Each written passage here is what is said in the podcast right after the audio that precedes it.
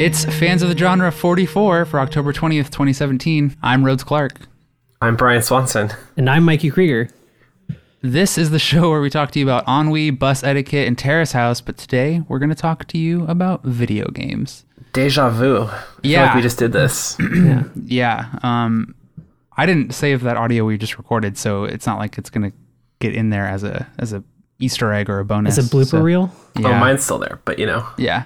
Where my Uh, computer did a fart. This is definitely the first time we're trying recording this episode. So Yeah. just yeah.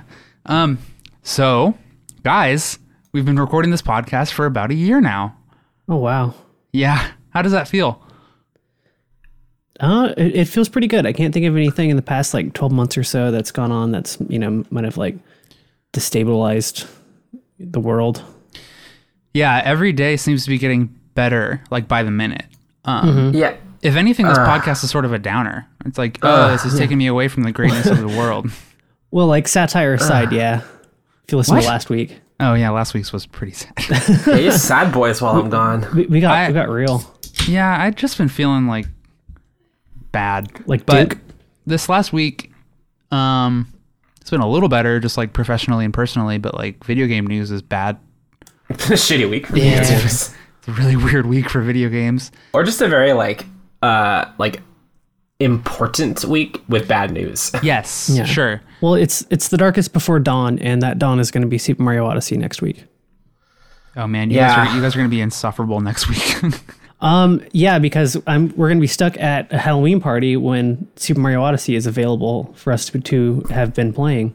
wait You want to just sit on a couch and like ignore everyone else and just play together, like giggle yeah, and let's- stuff, let's kick our it. kick our feet. you guys can do that um is it available on thursday or is it tuesday It's Friday. Twenty sixth. okay so do you think it do you think it goes I don't know. live at 9 p.m on thursday I think noon. No, Or, I'm no, sorry, it, not noon. it's, Midnight. it is like Friday. It's not like a. okay well oh you're right sorry for some reason i thought we were hanging out on thursday but it's uh it's friday No, oh boy no, I'm, yeah I'm just joshing you. I'm we can just joshing. reschedule if you want No, so that, that's my Saturday thing. My Saturday is going to be Hangover and Mario. You should um I'm gonna go from hangover to hangover, going to another party on Saturday. damn. You should have uh you should you should take Friday off. Just play play the video games. Um, I might. I'm just He's throwing- gonna say no. Just Oh, throwing he the idea maybe. out there. Uh I mean, Mario's a game worth doing that for. Speaking of throwing things, Yeah? Go ahead. a new Sony label's publishing a Wait. Nintendo Switch game. You want to intro this actually? well, sure, I guess we can do news, news first. Um let's go into the news. The news Totally scroll. fucked this up. So- I'm sorry, Rhodes. It's Your okay. baby. No, no, no, it's all Rhodes, good. we have to we have to do our segment that we did three weeks ago and then never again. The one I'm not supposed to know about. Yeah, Daily Scroll. that's There you go. That's what it was. Except it's weekly. I realized that Oh no, I I realized that when you said it, and I was like, let's just fucking go, let's do it. Okay. You can start Feel over and do a take three if you want. Yeah, do you guys All want to like hit pause and read this again? No. Okay. Yeah, we, we Uh, need one of those like uh, clicker things for the for the movies, like like fans of the genre, episode thirty or forty four, take three, clap. Yeah. Um, we'll see what I can download off of the interwebs. Uh, let's get into the news. The Daily Scroll. Um, in kind of a weird move, but not unprecedented for Sony, uh, Sony is starting a new publishing arm, and they will be publishing games um, outside of the PlayStation family. So uh, it's called. I, I I think it's pronounced Unties, but it looks like Unties Yeah, to me. Um, let me just read this opening paragraph from a Polygon story. Uh, Sony's expanding its horizons with a new publishing label that is set to bring games not just to the company's own consoles, but Nintendo Switch and PC too. Operated by Sony Music Entertainment, Aunties, will focus on smaller titles designed for multiple platforms. Um, Okay, Unt- so it's Unties like sounds like a publishing firm almost. yeah. Auntie sort of sounds like like a nickname for your aunt. Oh, it's like my Sounds like it, yeah. it'd be like it, it's kind of like naming a console the Wii. Sure. Yeah. Bad name. Um, so the first game is something called Tiny Metal, which Polygon describes as an advanced war style tactics game that will launch on PC, PlayStation 4, and Switch. Yeah, I saw that at um PAX. PAX. Yeah, you guys talked about it, right? Did, did you see I it think- too, Mikey? I didn't get to. I didn't get to play it, but I walked past it at the Indie Megabooth, and Hmm. they were just like Advance Wars, and then everyone would turn over and they'd be like, "Play our game." Cool. Yeah, no, Yeah. I, I saw that one and I was like, oh shit, this is super like my aesthetic. Nice. Um, but like it's, I am very bad at strategy games. Yeah, I was about to same, say, say the same thing. Yeah, no, I. I'm yeah. It, it kind yeah, of I was looks actually like just a- about to say that Mikey's really bad at strategy games. Yeah, no, it kind of reminds Yeah, me of like yeah. Battalion Wars a little bit, like the um, Oh shit! like I have that game. GameCube. Um, like when it's zoomed in, it kind of looks like that, but like from the top down, it almost looks like 3D Dot Game Heroes meets Advance Wars. Kind of. Like it's got that same kind of blocky, colorful, um, kind of grid based aesthetic. I thought it was going to be more 2D, honestly, from the stuff that I.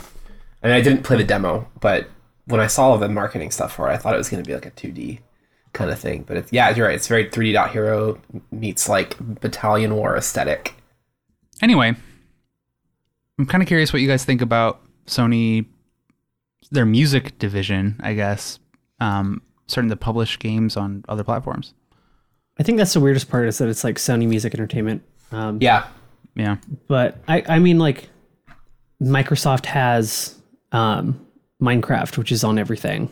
True. and like it was everywhere like when they bought it but um and like nintendo's now putting games on mobile and i i think the weird the weirdest other than it being sony music entertainment like the weird part about it is like how anti like cross platform play sony is but then like they're also yeah. like creating games explicitly for other uh platforms like but, but this is launching on PlayStation 4 too, right? yeah. Um, Yeah, this is gonna be like, or some of these the games that the studio's making has like PSVR support. Um, Hmm. and I yeah I believe this is also gonna be on PC. So PC, Yep. PlayStation, and Nintendo Switch. I doubt that this game will will hit retail too. Like, I feel like this will just be like Yeah. on digital. Yeah. And so it just makes me think like they're probably just investing to get a, a like some extra cash. Yeah. Uh, I mean, they had This can't cost them very much. they had Sony Online Entertainment for a while, which turned into a different studio. Um, Daybreak, yeah. Daybreak, who does H1Z1, right? Um, so it's I guess you know it's not unheard of. I think it's actually pretty smart. Um, to most people, they probably don't know it's a Sony company, and you know whatever. I don't think it really matters. It- It's it's smart that they, yeah, like you said, make more cash. Gosh, could you imagine if you booted that game up and it just immediately like splash screen just said Sony Yeah. and then it like switched to like better on PlayStation 4. Um, so on to the next bit of news. Um, the Super NT was announced by a company called Analogue, which is a company that uh, that makes uh, not like third party. They're like third party um, versions of older systems, and the the difference between this and something like a Retron Five is that it's not emulation, it's simulation, and for a uh, detailed explanation of that. I think most of these articles about this thing will help describe that. But you can also listen to the most recent Bombcast, which had someone from uh, really from, from GameSpot who's like really into this sort of stuff, um, talking about the differences. And I, I think the the clearest way to distill it is that the the type of chip they use, which is called a field programmable gate array or FPGA, uh, is literally programmed to think it is a Super Nintendo. So you're not like emulating software; you are simulating hardware. Um, Right. And this is this is a little uh, two hundred dollar box that will play your old Super Nintendo games, um, but also output to 1080p uh, via HDMI.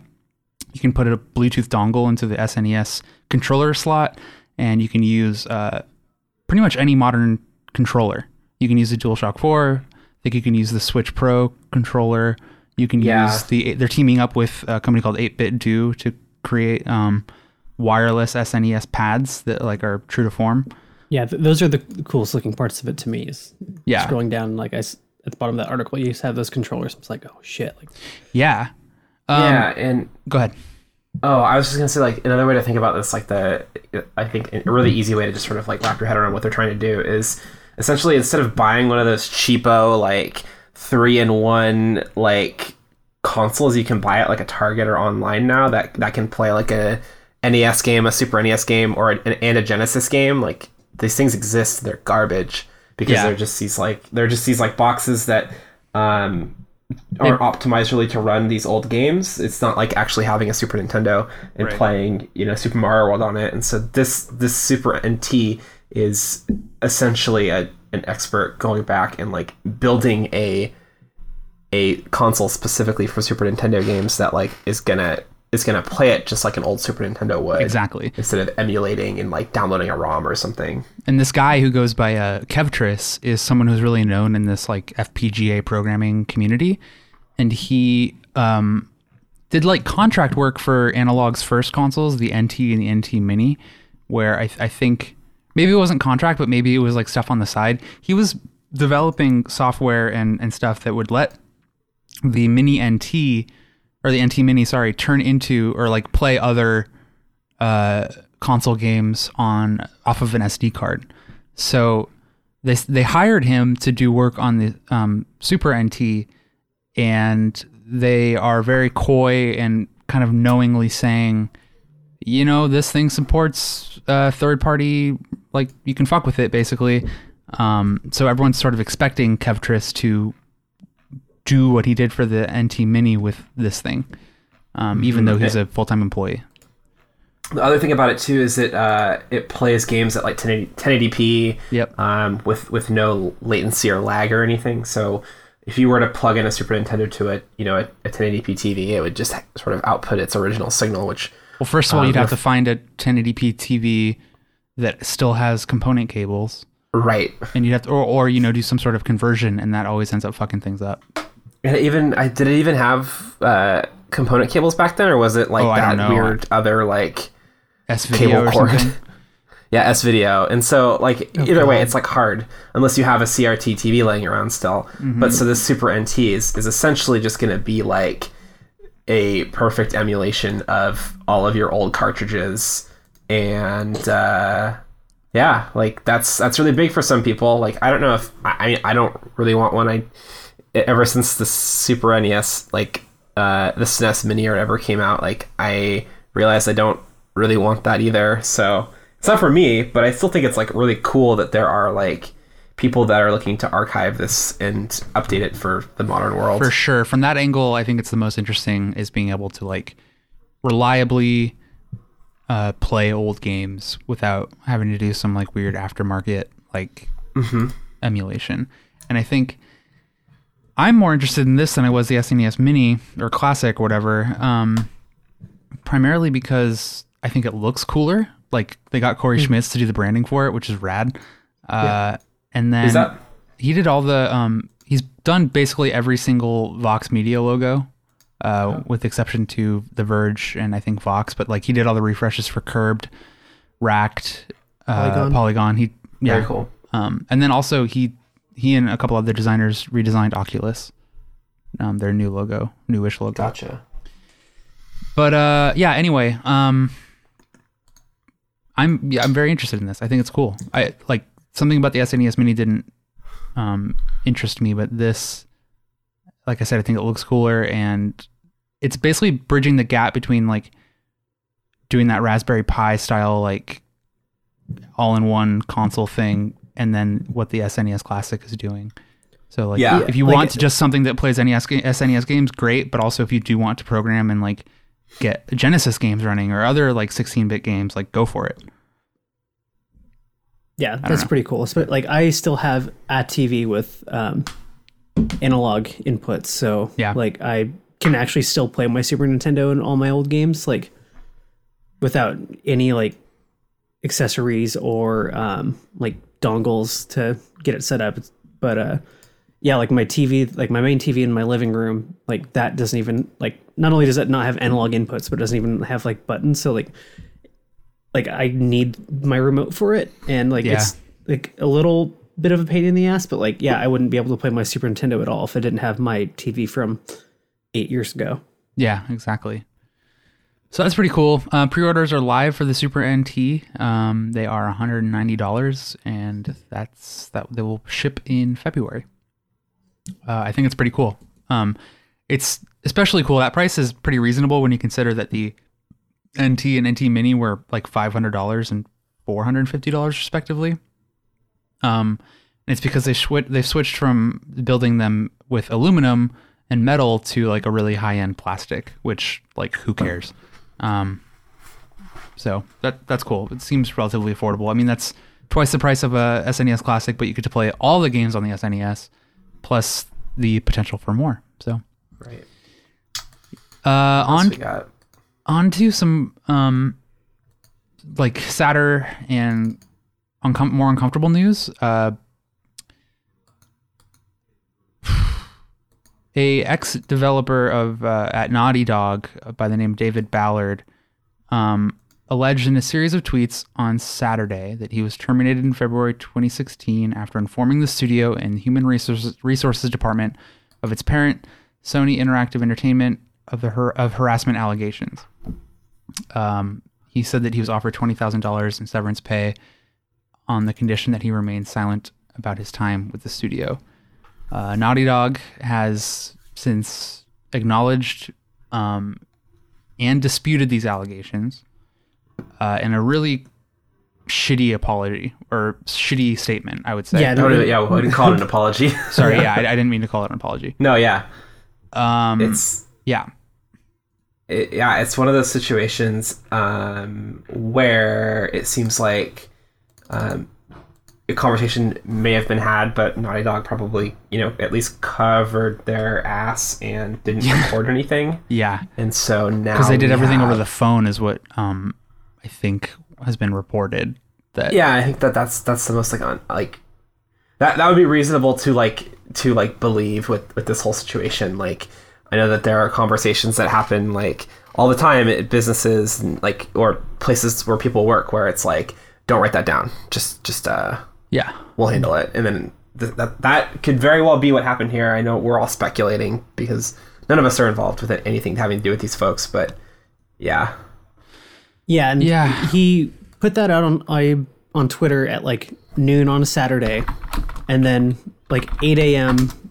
Uh, on Sunday, Naughty Dog had their comment, and they're like, "Oh, we didn't find anything." It's like, what the fuck are you ta- like? Yeah, Like you gave not even a full day's worth of effort, like and On a the weekend. like Yeah, not even a business day. yeah, no, like uh, on Waypoint, they were t- like drawing comparisons to Polygon's investigation of Nick Robinson, where they're like, they didn't make a statement of, of whether anything happened or not. They're like, hey, Nick's suspended while we figure this shit out.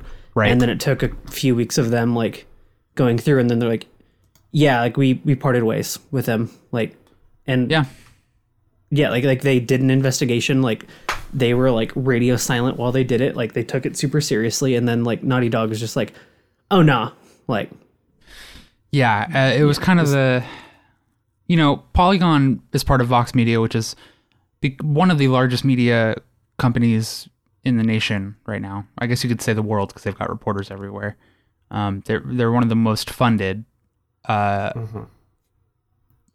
I, I would say in the media landscape they're up there. They're they're pretty large, but they also aren't dealing with a large international company like Sony, who owns Naughty Dog, who you know was involved in these allegations, uh, according to Ballard. So like, I can I can it just it's easier for me to picture a larger company being more hush hush about shit like this than you know a video games website. Like, it sucks. Um, I'm seeing a lot of people kind of. This is this is in in light of a, of a week of shitty men revealed to be what we thought they were and even shittier than we thought they were, right?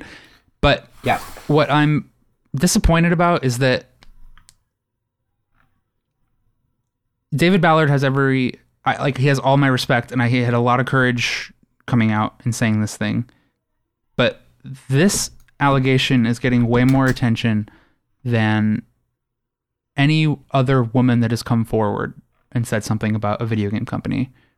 I Yeah. I have followed people on Twitter that like openly accused well-known people in the community of sexual assault and harassment and no one reported on it.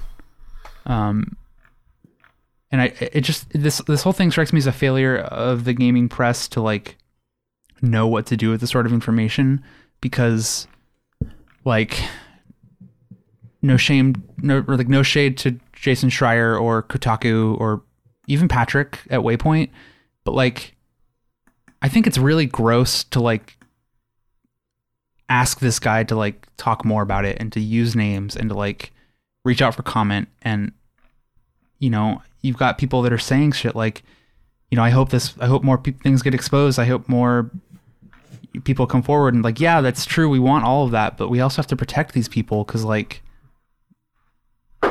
I, coming forward you already invite yourself to harassment but like Right. shining a light on it i think i don't know i don't know i could be off base but i just i just feel like disappointed with the way reporters are talking about this without the sensitivity necessary to like make sure that the people are, are okay i guess Yeah, it, it definitely seems to be coming from a perspective of like, oh, I gotta write a story instead of like, oh, we should tackle these systemic issues that are coming up. And and you're right, like this is an issue like um, about like this is one issue that seems to be kind of rising to the top for like no particular reason, most likely other than like it's it's a very big publisher right now or a big developer right now, and and a beloved developer like naughty dog beloved fans developer are like and insane I wonder if it's also easier sometimes, like, as we all just check our own biases and and like, I wonder if it's just easier sometimes for for like certain reporters to just narrow in on an issue that revolves revolves around men than versus compared to the, the a lot of issues that are coming up that revolve around women with the Yeah. same issue with the same situation. Um, but like, our hearts all go out to folks that have been affected in this way. Of course. And, like I, I want like- nothing for the best of David Ballard and what I'm kind of getting at is like I wish people would just kind of leave him alone until he's ready to talk more. Like Yeah. I don't think it's fair for certain situations and this being one of them to just like I don't know, ask for more information when saying anything at all should be enough, you know? Um, Yeah, I don't know. Um, I, I mean, that said, I think we're all, you know, taking this time to reflect as as men in this world. Absolutely. Um, when you know allegations like this come up, you know what what have we what have we let pass by, and what have we done versus what we need to the way we need to role model and behave um, in this world. And so, yeah, I don't, I don't know. I'm keeping a very close eye on things that are happening and myself and Yeah. my friends. for sure. I'm not Two. letting anything fly anymore. I'm over it. Yeah, I I think the reason why this is getting a lot more attention than most other things is like like a it's a very big and like well respected um like entity in like the gaming community.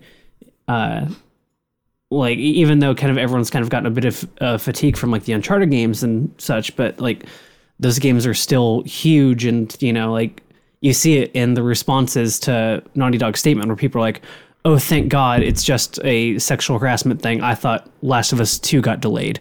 Yeah, Like Yeah, fuck that. like yeah, that's super shitty, but um I think the other reason why is because it's a man coming forward and saying like like no, I was sexually harassed at work and like I've seen shitty people be like can men be sexually harassed or you know can like yeah. like yeah of- of course and like i think that takes not i don't want to say more definitely don't want to say like more courage but like that's like definitely has a an extra layer of complication where it's like like it, it's it's important to address that like this is not like while it like the majority of victims of like sexual sexual harassment are you know female like it's not just exclusive subverting your expectations. Yeah, and then I, I think that that that's kind of throwing a lot of people off. It's like, like, oh, like like a, a dude like had like unwanted sexual advances. Like, come on, like, and it's like, no, Yeah. that's dumb. That's shitty, toxic mas- masculinity. And like, I think that it's like especially awesome for him to have come out in an environment that is contains a lot of toxic masculinity and like to come out and say that and Yeah.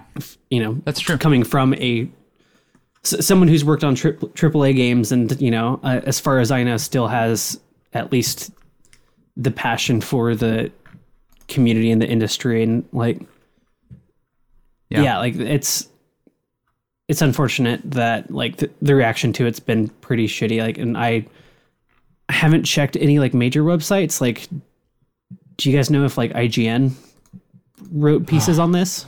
I don't know, but uh, I don't know. we can check. Yeah, that's because Um, I think the other piece about it too is it just sort of is a it's a wake up call for folks that try to attribute um, morals to a company. Like like Naughty Dog would never do this. Like th- they're the they're the good ones who like tr- who like really try to like m- like make diverse games. You know, with like Yeah, with like complicated like protagonists it's like at the end of the day like you know a company's a company people are people like if, if that is if, if the surprising part to you is that this is happening at naughty dog like there's a lot Yeah. you should make yourself aware of yeah. anyways Uh, uh, as far as I can tell, um, IGN has not written anything about it, um, and that's honestly not surprising to me. yeah, I'm I'm seeing things on their uh, On their forums, yeah, people talking about it on their forums, and like, I get that they're more of like just a kind of like they just kind of stick to like yeah, games PR, which is Yeah. kind of like th- that's largely the reason why I don't really like read IGN that much anymore. And those kinds of sites, I don't want to just pick on them. Um, but yeah like, I, I feel like that's irresponsible as like a cornerstone of the gaming community to for sure. and like and I'm sure that a big a big reason why is because they have a lot of money and connections with Sony and Naughty Dog and you know they don't want to bite the hand that feeds them and Yeah. that is right super shitty and super unfortunate and why like I really appreciate sites like Polygon and um see and GameSpot actually did um put an article um, Naughty Dog responds to sexual harassment allegations which um yeah no like that's yeah it's it's a not and like I kind of expected it's like a paragraph but Yeah. it's actually like a decent article and yeah, I I, I just don't get how some places can keep quiet about this um I don't either, and it kind of speaks. It reminds me of, um, I would say that every site was pretty late to the game in addressing GamerGate back in 2014. oh yeah but IGN's was like the most lukewarm shit. Uh, Yeah. because it was like, um, they didn't even mention it by name.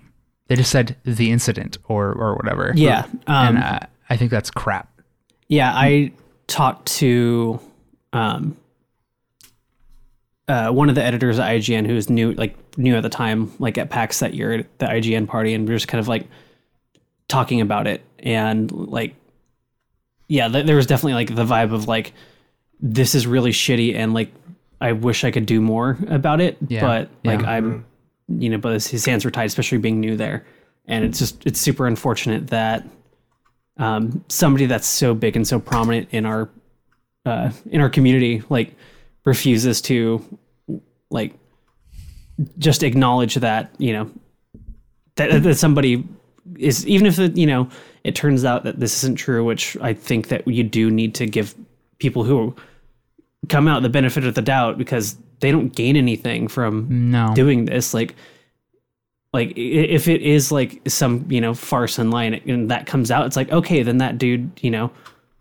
won't get hired somewhere because they'll think that he'll like accuse them like like he gets nothing from coming out other than like helping people who might have been through similar stuff right um, yeah. and yeah like the, the fact that like some places can keep quiet about it in a community that really needs um transparency and like empathy Yeah. uh it's really unfortunate Agreed. Um, and yeah, as Brian was saying earlier, I, I to our small listener community, I challenge all men to like really think about their own behavior, their friends' behavior. Uh, I want, I want this community be, to be better. I want the world to be better about dealing with this shit.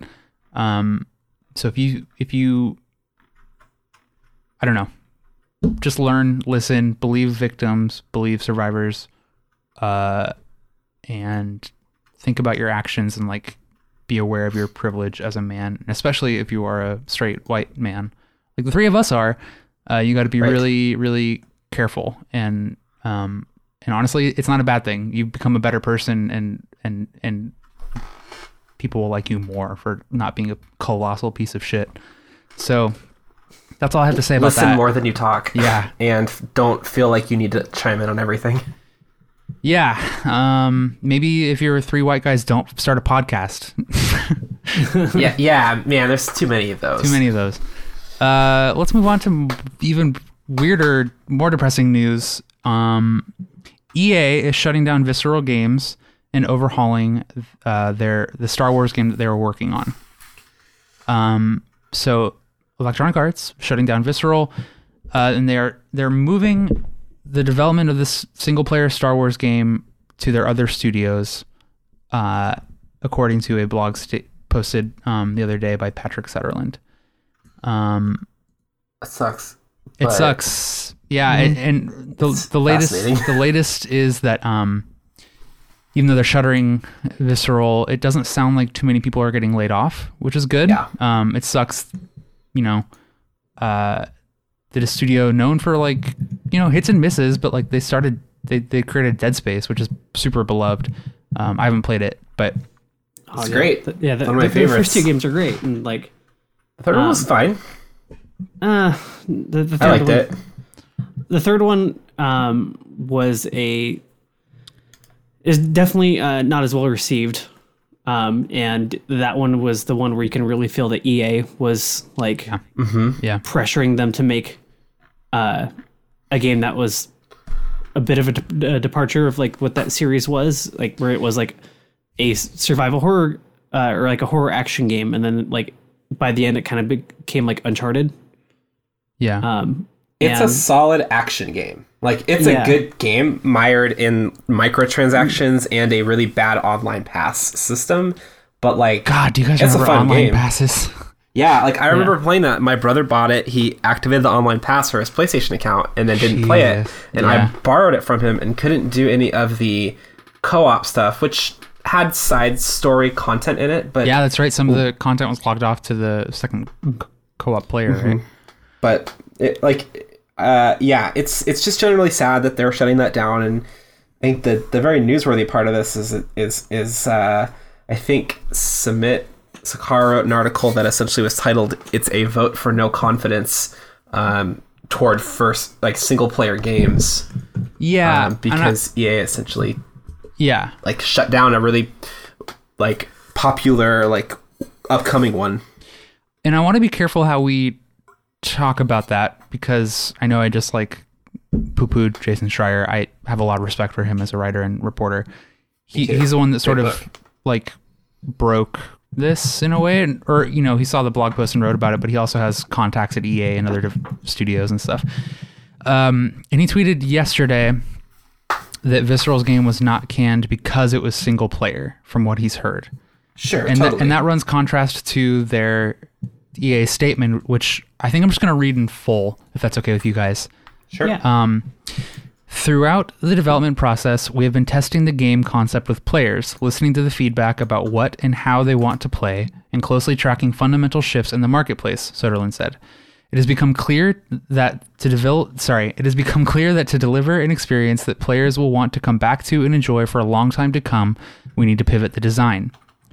We will maintain the stunning visuals, authenticity in the Star Wars universe, and focus on bringing a Star Wars story to life. Importantly, we are shifting the game back to be, or sorry, we are shifting the game to be a broader experience that allows for more variety and player agency, leaning into capabilities of our Frostbite engine and reimagining central elements of the game to give players a Star Wars adventure of greater depth and breadth to explore.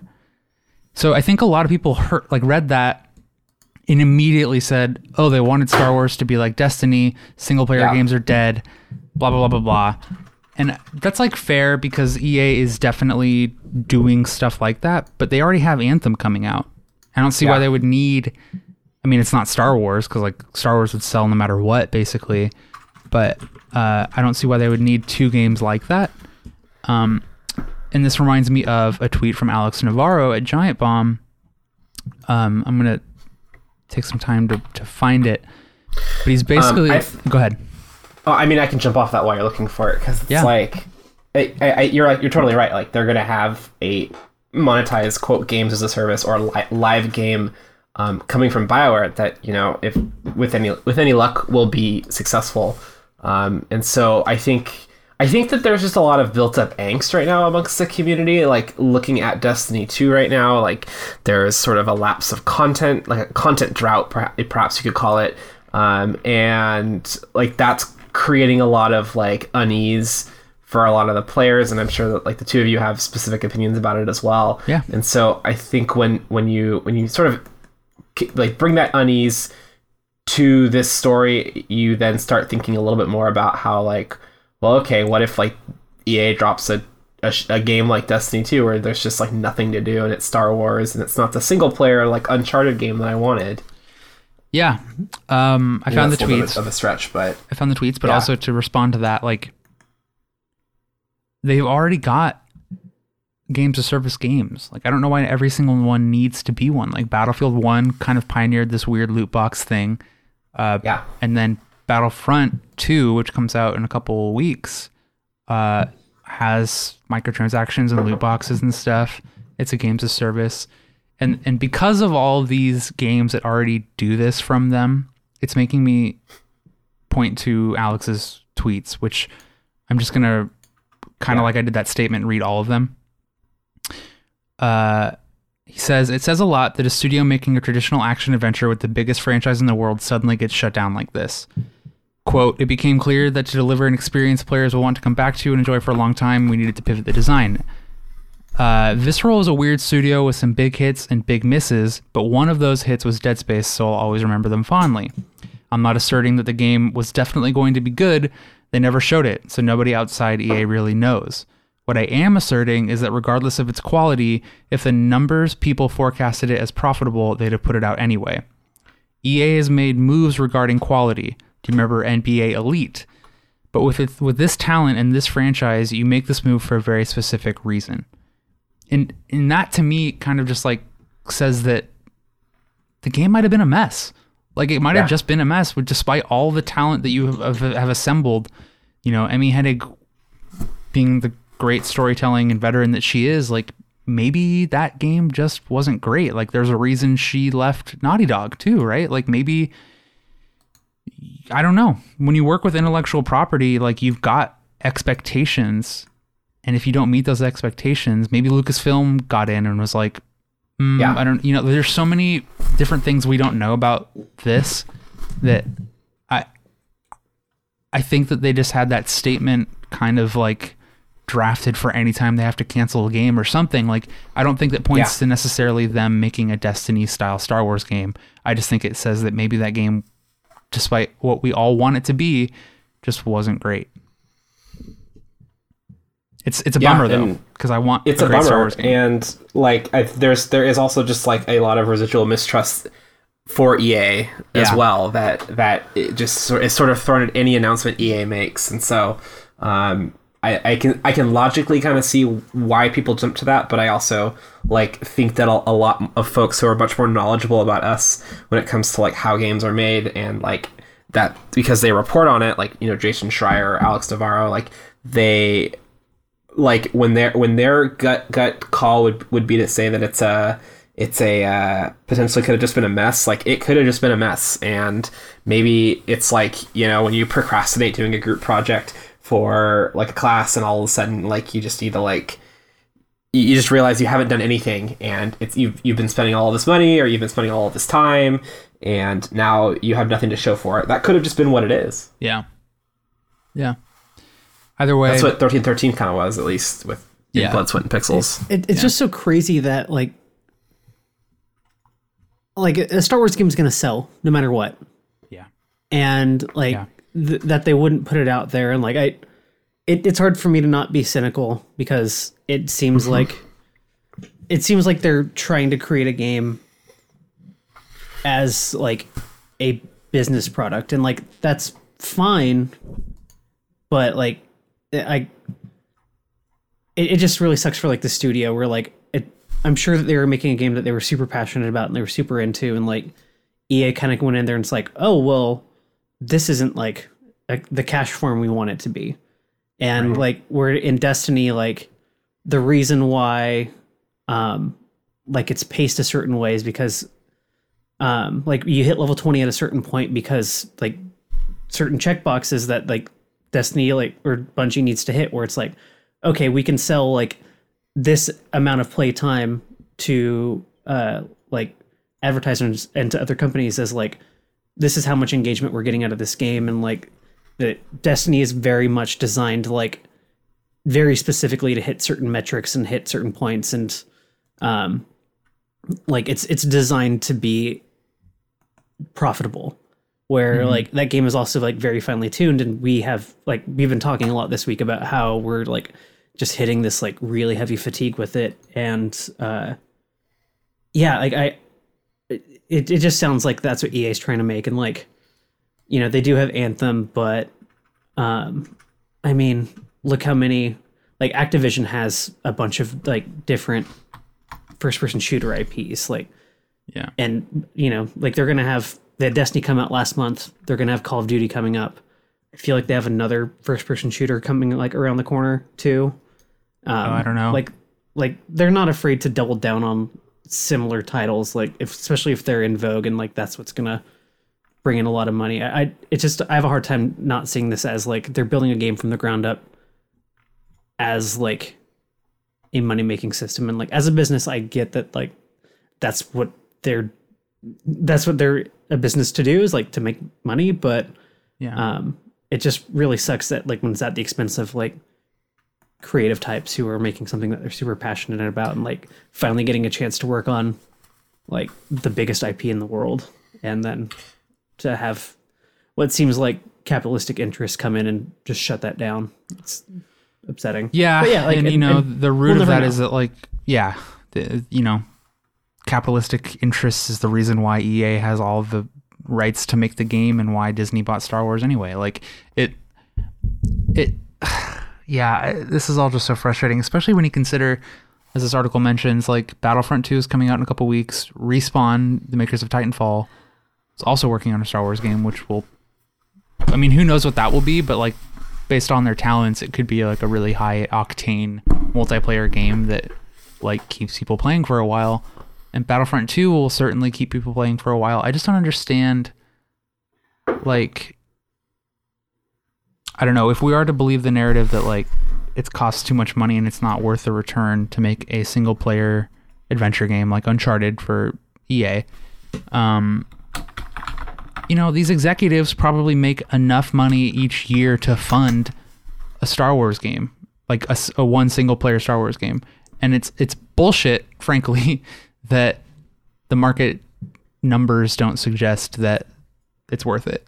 Well, y- um, you guys remember that for Dead Space 3, they explicitly Yes. said, like, this game needs to sell 5 million copies for it to be profitable. It's like, Yep. you that need to like fucking adjust your business model. Like, what what Pay led you to believe that that game was going to make less. $5 million or 5 million sales? Like, Yeah. like th- that's insane. And the thing, I mean- and like the thing about this specific game, like that Visceral was making, it's like it's Star Wars. It's gonna sell, and like it, you're gonna scrap it. Like you've already put so much money into it. Like let them finish the game. Like help them make it better, and then put it out there. Like it's it's gonna sell. Like yeah. I, I yeah, like it's not a dead space where it's like not a known quantity and it's you know like if if I imagine this was their one Star Wars game for that like period of time. Now that Mm-hmm. now that's just a vacuum where there's not a Star Wars game.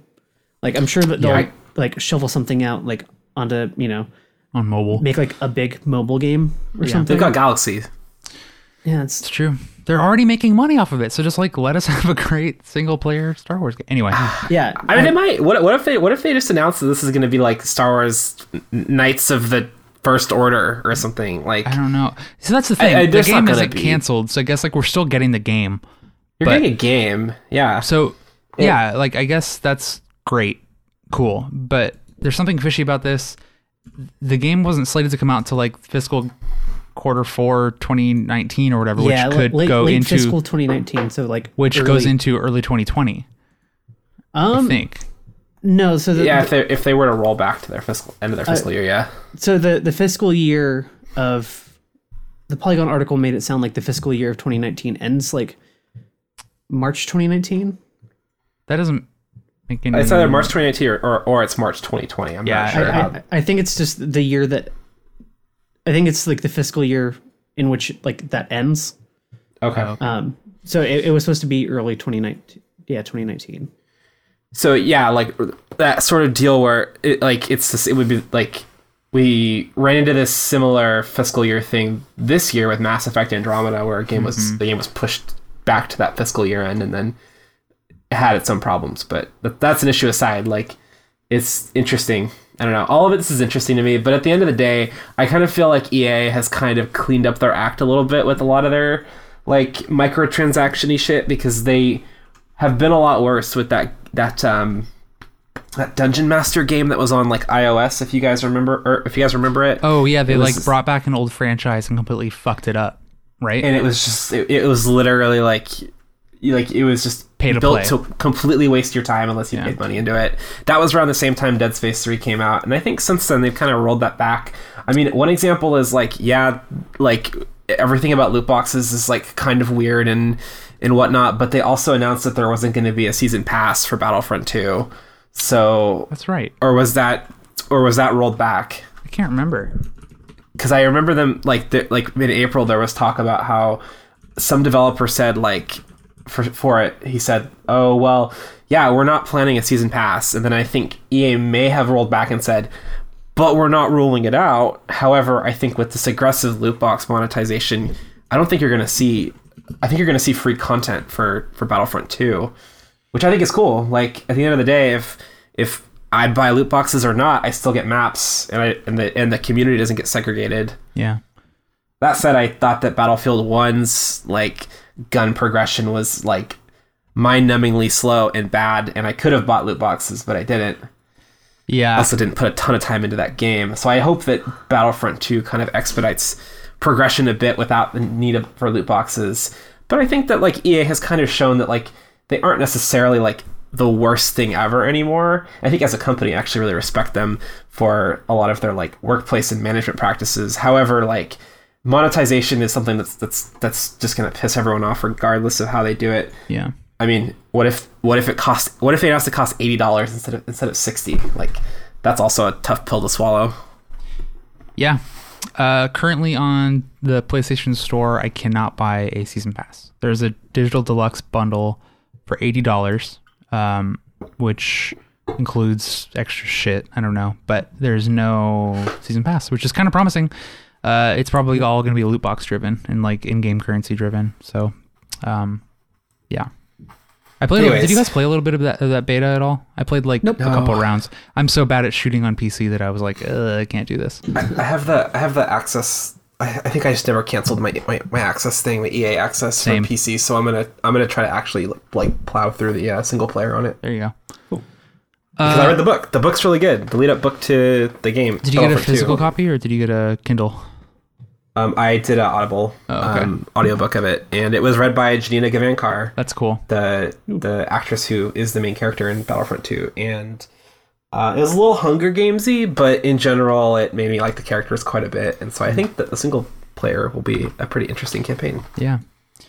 Uh, let's move on to the final piece of news, which is that IGN has acquired Humble Bundle, which is confusing because most people don't know that IGN isn't just the website that covers video games and, and like pop culture. They Yeah. are like a company that has like a product division and like a marketing division and you know a sales division basically. Um, that yeah, I don't. I, I mean, it's still weird because this is like the first. I guess uh, Giant Bomb actually drew this parallel, and I, I'm just going to steal it. Is that like this is basically the same thing as GameStop acquiring Game uh, Informer. Game Informer, yeah, Yeah. or a similar type. It's a similar type of relationship where, yeah, except it's like the editorial, inverse. editorial It's- staff that could be yeah. influenced by Yeah. a game sale. Well, But so the, the thing that makes it sketchy is where like Humble Bundle is largely known as being a like digital storefront where um like g- like uh, games are sold as like part of like deeply discounted bundles with profits or where profits are divided between Humble Bundle and then also like the developers and different charities. Um, And then they also just have like a more typical storefront where like again like discounts are pretty regular. But um, recently, Humble Bundle um, started getting into uh, video game publishing where they have funded like independent games such as uh, A Hat in Time, the uh, platform that's coming out that's been kind of under some heat because JonTron lent his voice to it. And is Well, also still in it. the, the lead developer has been known to like dox and harass women. Yeah. Uh, real, real good stuff. But um, yeah. so they've yeah they've started like publishing and funding games, and now, um, which means that IGN is going to be publishing and funding video games, and that draws in some weird ethical questions of like how does this like video like video game media conglomerate um handle like the really tricky waters of like talking about those games without the pressure of like biased coverage. Yeah. Yeah.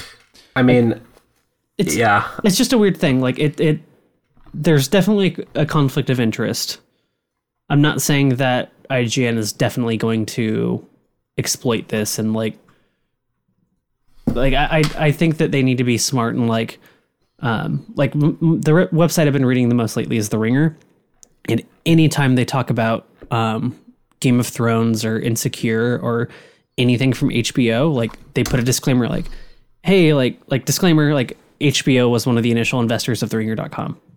Right. Like and you know, they they're very transparent. I think that IGN needs to um be careful about how they do like, it, it's just a weird thing, like why did IGN buy Humble Bundle? I like, can't I'm- really think of a good reason. it's weird. I don't know what they can do to help them, as they say, continue their quest. Uh, you know, I, I mean, and like from the perspective of of like me being a fan of Humble Bundle, like there are far worse places that it could go.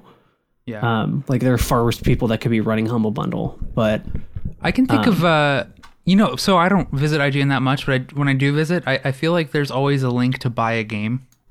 Um, yeah, next to like the overview page or something and i can just see humble links being like embedded Hmm. onto every game page for ign yeah, yeah, and, and then yeah, so, yeah.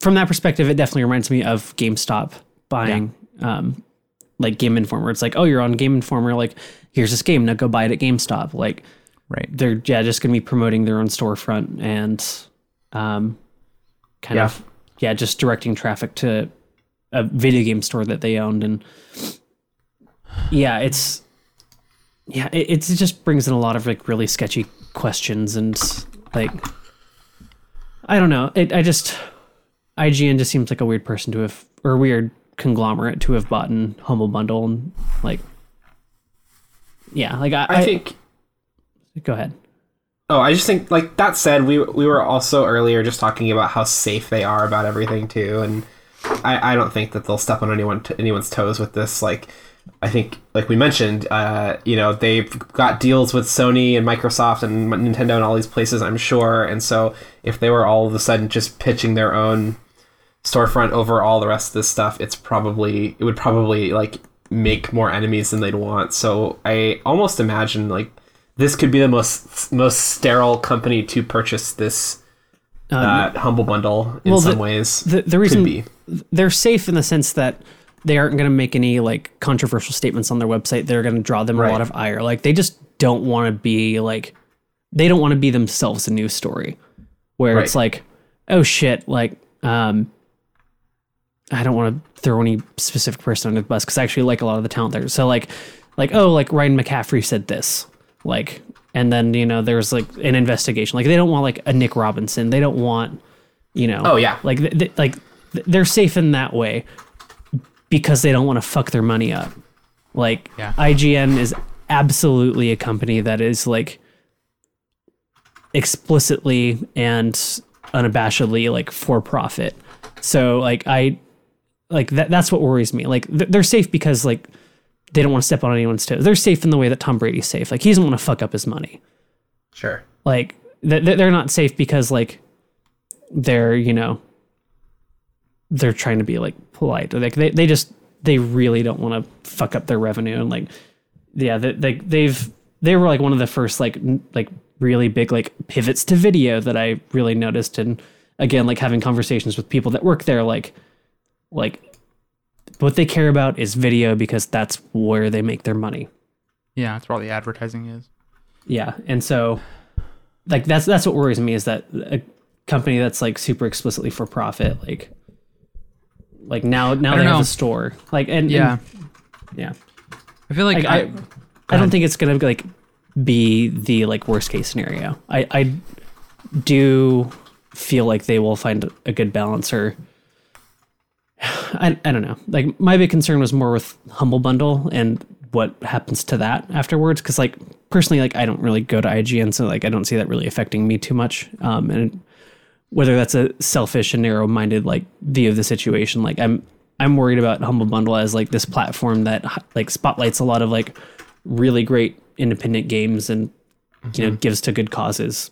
Like yeah, I, I don't might really see any of that ending. I just it. I don't know how else to describe this whole thing as other, other than weird. Like I'm just trying to think about Yeah. how the, the the money flow works. Like does Humble have bigger ambitions than what they're already doing? Because they're Probably. they're already doing like a monthly game bundle. They're doing book bundles. They're doing the uh that thing where you you pay like a certain amount per month and you get like 12 games or something. They've Yeah. got their store which is basically just an equivalent to Steam but you can donate to charity through it. Um so I, I, I did, the- did do their goals do they not have enough money for to support their goals? So does every cut of a humble bundle sale now go to IGN to fund it, it's all just it's all really interesting. I, I'm very curious to see how things shake out with this. I think you're going to see expansion. I'm sure that uh, uh, a purchase like this never happens without a like you know future plan of expansion in some way, and so Yeah. I'm sure that we'll see some some expansion that like I can't anticipate knowing what it'd be. And then I think on the other side of that too, um, you will probably see more collaborations. I still, I still completely like in the back of my head, I'm imagining what like the Brian Altano humble bundle Yeah. will be, or the Max Scoville humble bundle will be, because like that will probably be a theme that you might see in the next six months. Like editor's choice or something, right? Editor's Like- choice, yeah, yeah, yeah. and, And all I- proceeds go to charity. Yep. again, my concern with that is is like they do they do a lot of like advertising. They have a lot of like business partners with games, and it's like, am I really going to get Brian Altano's list, or am I going to get um like like oh like Naughty Dog presents Uncharted on Br- Brian Altano's Humble Bundle. Like, like, Yeah. like that, that's We'll what I'm concerned out. about. Like, there's so many corporate Yeah. interests with IGN, and like, like th- that, that's where I'm like worried about, you know, like not necessarily like outright like collusion or you know shady b- business practices, but like it ultimately will come down to like our like which which way can we pivot this to make us money, not necessarily like like how do we spotlight things that like we're genuinely passionate about. Like it's like who paid us to promote their game on our storefront. I hope Like yeah, I hope that sort of I don't know. Yeah. We'll see, won't we? Um let's I think their their editorial team will have enough integrity to speak out as needed. But yeah. let's move on. okay. Uh hope. do we have time to talk briefly about what we, what we've been playing? I haven't played too many games. Um yeah, I same. I been coming home a little bit later and not really starting dinner till later, and then by then it's like I don't know.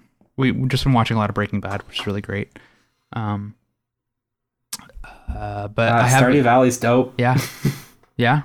Did you? So did we been- talk about the show or the game at all when it came out, or was the show a so. thing when it came out? No, I, I haven't played it like at all. Okay. It's, uh, I mean, it's been talked to death by other people, but you essentially play as a person that you create who is uh, gifted a farm from their from their dying grandfather um, to for you to take over whenever you realize that you are 100% um, feeling unfulfilled with your corporate life, and so your character just begin the we begin the game on this like this farm that just has been like left to um, like left to just gather weeds and rocks and like trees and so it's just a mess. And so you just like you just wake up in the morning and you do some work on your farm and then you talk to some neighbors and go into the mines and shit and then you the, the whole loop of the game is you have an energy meter that depletes and you need to go to bed before your energy meter runs out, and then you wake up the next morning and you just kind of keep making small, iterative, um, you know, touches to your farm and and uh, grow plants and sell plants and romance someone. So It's a whole lot of fun. I don't know. It's just it's it's really easy to pick up and put down. If I waited to play it until it was on the Switch, Yeah. and I'm currently getting raised eyebrows from Kelsey because she wants to see my farm, even though it's really ugly still. Um, what do you like about it? Because every time someone talks about it, it it honestly sounds like chores, and I I don't know. There's just something about it that maybe it's the art style and stuff too. But I've never I never played a Harvest Moon game, which is which this is heavily inspired by. Um, and I'm just See, and- I'm and- just sort of curious, like what the, the the the base appeal of a game like this is. And th- that's where I'm having a trouble like getting into it because like everyone like says that the game's super charming, but it's like it doesn't have like the like ultra charm that Harvest Moon or Animal Crossing has. Yeah. Mm, I think you'll you you'll find more there than you think. Like it doesn't have like the cute animal neighbors that just like spew nonsense to you. but- Exactly. Then why why would I bother?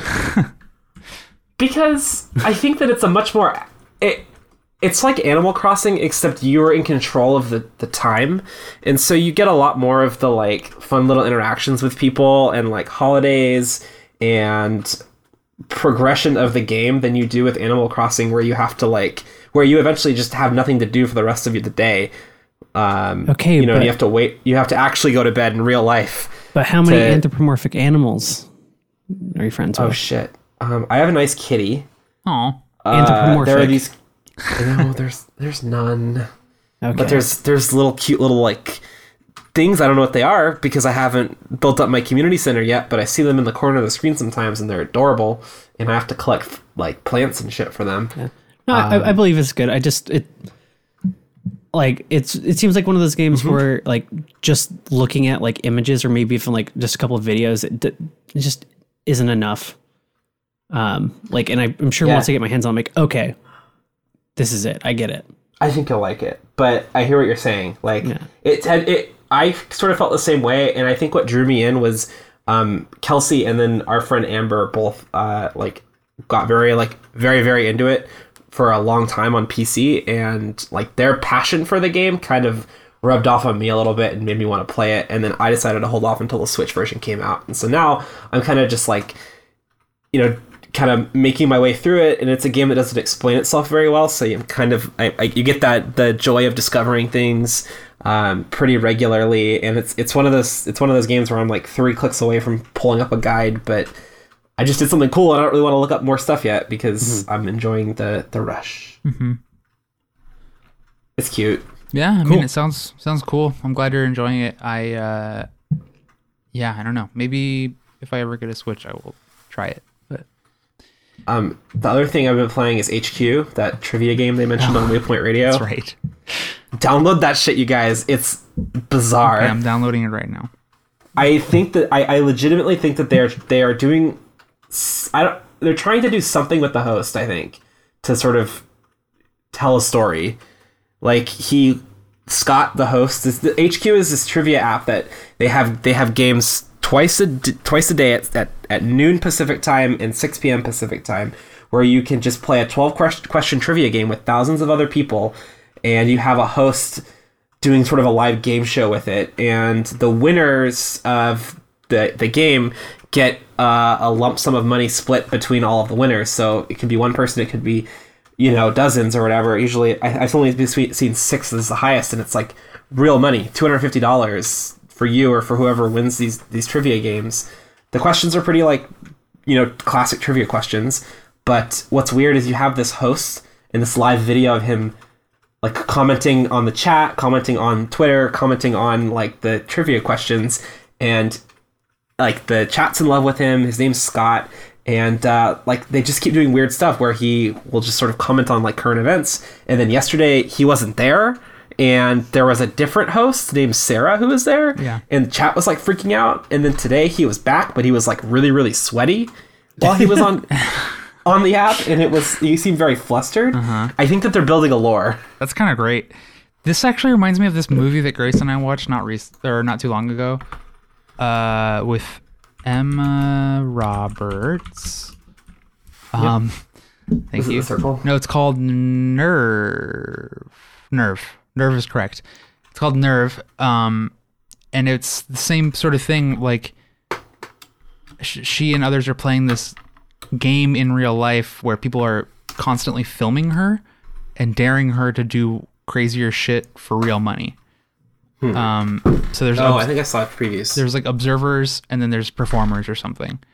Um anyway, that that whole idea of like a bunch of people playing a game show together at the same time reminded me of that. And and and it being set to a certain time of, of day. Um anyway, that sounds cool. I I, I just downloaded it and I'll I'll check it out tomorrow on my lunch break or something. U- use swans as your reference. Oops, I already logged in. Fuck. Were you supposed to get money if I, if I did that? I think I get like an extra life or something where I can like jump back in if I get a question wrong. But Hey, uh, Rhodes, what's your uh, account name so I can reference you? you fucker. Uh Rhodesy. Rhodes, cool. Cool. Um, Did you want to talk about Pajama Sam or Cuphead? Oh my god, yeah. I so the Ringer put up an article last week about uh, it's it was like an oral history of backyard baseball, Yeah, Um, dope. and so I read that. It was actually a really good piece that I would super recommend just checking out, just because the story of that studio and like the creation of that game is really like genuine and sweet. Um, and so like from that, like last week, I downloaded a bunch of, um, like of the old like Humongous Entertainment, the developer of Backyard Baseball. Um, downloaded a bunch of their games, and I remembered that, uh, like four years ago, uh, they had a bunch of their games like on sale on iOS for like a buck a piece, and so I bought a bunch of them. And then today, uh, on my lunch break, I started playing Pajama Sam 2 on my phone, and uh, it probably took me like an hour and a half to beat, just like because I picked it up and was like, oh yeah, I literally remember the like every puzzle of this game. Um, but it was just yeah, like a super lighthearted, fun like point and click adventure game where like normally in point and click adventure games, it's like if there's if you can do something with this thing, you click on it and like you'll get some kind of reaction. And in those games, like you'll just like click on like, oh, there's like a random light. You'll click on it and then like it'll have a little like goofy animation to it and just like there's just so much care and humor and like that those environments are so just kind of alive and colorful and it's just it's just very pleasant. And uh yeah so i'm playing that and i have a few of those games downloaded to my computer that i might just like if i'm over cuphead and not feeling destiny this weekend i'm just like oh i might, I might just put an hour into another pajama sam or a, a putt putt game. Nice. like who knows? And yeah like we were talking about um or you asked me if i tried um not stardew valley what's the uh uh thimbleweed Putt putts. Oh, Park? the- yeah, Oh. the new Thimbleweed Park. yeah and it's like something about that i don't know like i because i never thought of myself as being big into point and click adventure games until i realized that that's exactly what those humongous games were um and yeah like i I, I miss those and i guess like the telltale games are the current version of point and click adventure games Yeah, like the streamlined modern version, sure. But like Yeah. Thimbleweed Park, I hear is like old school style adventure game. Yeah, yeah. And I mean, these are not like difficult. They're, you know, they're kids games. The, Yeah. But there's something about them that's like really endearing in ways that a lot of other point and click adventure games aren't. Mm-hmm. Um, like, yeah, like it, it's just, and I'm sure it's like 95% nostalgia, like at least, but, uh, Yeah. yeah, it's it, it was just a pleasant little like, oh my gosh, like this this was my shit. Like I mostly played console games growing up, except for those humongous games like backyard baseball, backyard football, pajama Sam, Freddy Fish. Yeah, I think I played those on my like original. I had one of those iMacs It had like the color backing on it. Oh yeah, the, multiplayer Oh, ones. yeah, the dude. plastic Yeah. uh, semi-hollow or semi-transparent. Yeah, they Mm-hmm. were rad. I think I probably played those games on on that. hell yeah, Played on some old ass PC. Yep. But yeah, cool shit. Cool. Yeah. Uh, it's a fun. It's sometimes fun to like dive back into shit like that. Um, Yeah. especially when the nostalgia holds up. Because totally. often we'll go back to old games and be like, "Oh shit, this isn't fun." But you know, point and click adventure games are like they lend themselves to you know to repeat visits because the mechanics don't require a lot of dexterity and like they might be a little obtuse, but they're not like not fun to play. They play very similarly to how they did. Yeah, like you don't then. need to worry about like a physics engine being like out of date Yeah, or a control yeah, yeah. scheme being weird. It's like no, like it's you move the mouse and then you click it on different things. Yep. Um, yeah, It's cool. No, it's it is, and like now I kind of like we were talking about. Like I never played um, uh, what uh, Day of the Tentacle. yeah. Yeah, like which like I think I have on like PlayStation. Mm-hmm. Um, like, and I might need to go back and do that. But like I tried playing the Grim Fandango remastered whenever that came out. Yeah. Um, and I don't know if it's just bad because the way that you need to play it on PlayStation is like you actually move around the environments like you would like any kind of like 3D like adventure game. Hmm. Um, and like it just felt very cumbersome. But um, yeah, like I am just getting like point like adventure game fever right now, and I'm gonna kind of see how see where that takes me. I think I might just like try downloading a bunch and like yeah. Go for it. diving into it. Oh yeah. Just just a good break away from like the destinies and Yeah. everything that like like, it's the season four right now. So yeah, yeah. Cool. Well, uh, thank you all for listening to our show about video games. You can follow us at Fans of Genre on Twitter, and I am at Rhodes Clark. I'm at Brian T. Swanson. I am at Mikey Krieger. Big thank you to John Bash, who recorded our awesome theme song. You can find more of his music at johnbash.com. Check out infinitedogs.com, where we occasionally write articles. Um, that's going to do it for us. As fans of the genre, we hope you found something to enjoy.